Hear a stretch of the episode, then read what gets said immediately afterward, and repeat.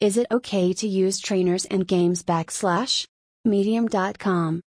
One of the most widely accepted and well known facts about video games is that you can cheat to make it easier.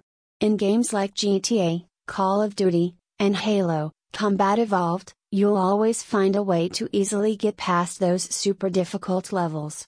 There is no question about whether or not this practice actually makes a game better. An example of game trainer features. In fact, games used to come with cheat codes that could be activated to help you over these levels. In today's world, however, there are many different ways to do the same thing, including software trainers.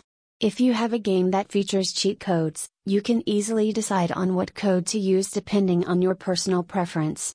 However, that is just not the case for all games anymore. Now for some cheats, you have to download a trainer, which edits the game code while it's running to enable new features. There has been some debate whether cheating in single player games is okay. The reason for this is because there are many different players and they have different ideas as to what is acceptable and what is not. In today's world, it's hard to find one person who will agree with all of the things being done in gaming culture. Some players value achievements, or trophies, which is the number of times you have completed a game or have achieved certain goals. Proponents of achievements believe that they add to the fun of the game and will make it more interesting. Others think that these achievements are just there to push players through games and they don't really add anything to the fun of playing.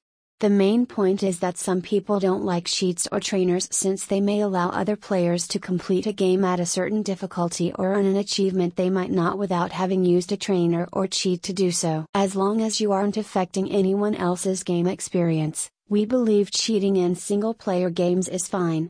Since your actions don't affect anyone else, there is no problem with using that code or trainer to get past a level. The game developers may have expected you to work hard to get past a certain level, but it's up to you what you find fun or not.